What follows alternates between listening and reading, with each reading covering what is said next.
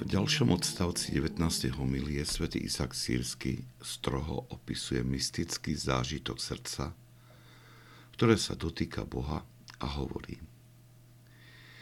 Iba človek, ktorý pije z tohto vína a potom mu je odoprené, iba on vie, do akej biedy upadol a čo bolo od neho odobrané pre jeho nedbanlivosť. Týmito slovami nabada mníchov k veľkej pozornosti. Asketické snaženie ich môže priviesť k ochutnaniu nebeských radostí, ale nesústredenosť a nedbanlivosť môže viesť k strate týchto nebeských darov. Toto poučenie je veľmi dôležité pre duchovný život.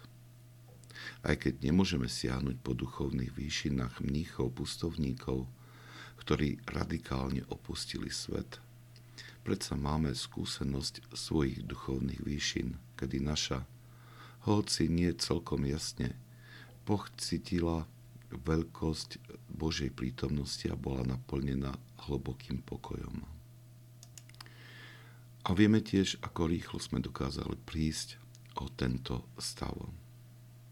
Zvyčajne na tieto momenty spomíname s určitou vďačnosťou, a aj s ľutosťou, že pominuli. Ale zvyčajne to nie je spojené s takou intenzívnou bolesťou, o ktorej hovorí svätý Izak Sírsky. Napriek tomu si tiež máme dávať pozor, aby sme nedbanlivosťou a uvoľnením pozornosti nestratili, čo nám bolo darované.